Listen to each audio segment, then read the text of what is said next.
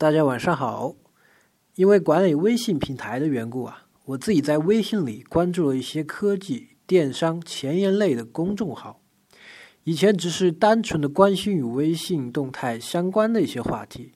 没想到昨天早上看到“鬼脚七”这个自媒体这个淘宝客发了一篇他在月初闭关修禅的文章，后来才突然发觉，自己有时候把修行这个东西啊定义的太过于异化，仿佛是一件多与众不同的事儿一般。但其实修行即是修心。它是为了更好的生活而已，在这个闹市里，内心的宁静，熟人不向往的，只是个人有个人不同的法子而已呀。今天回复“安静”两个字，安静，一起玩一个练习安静的小游戏。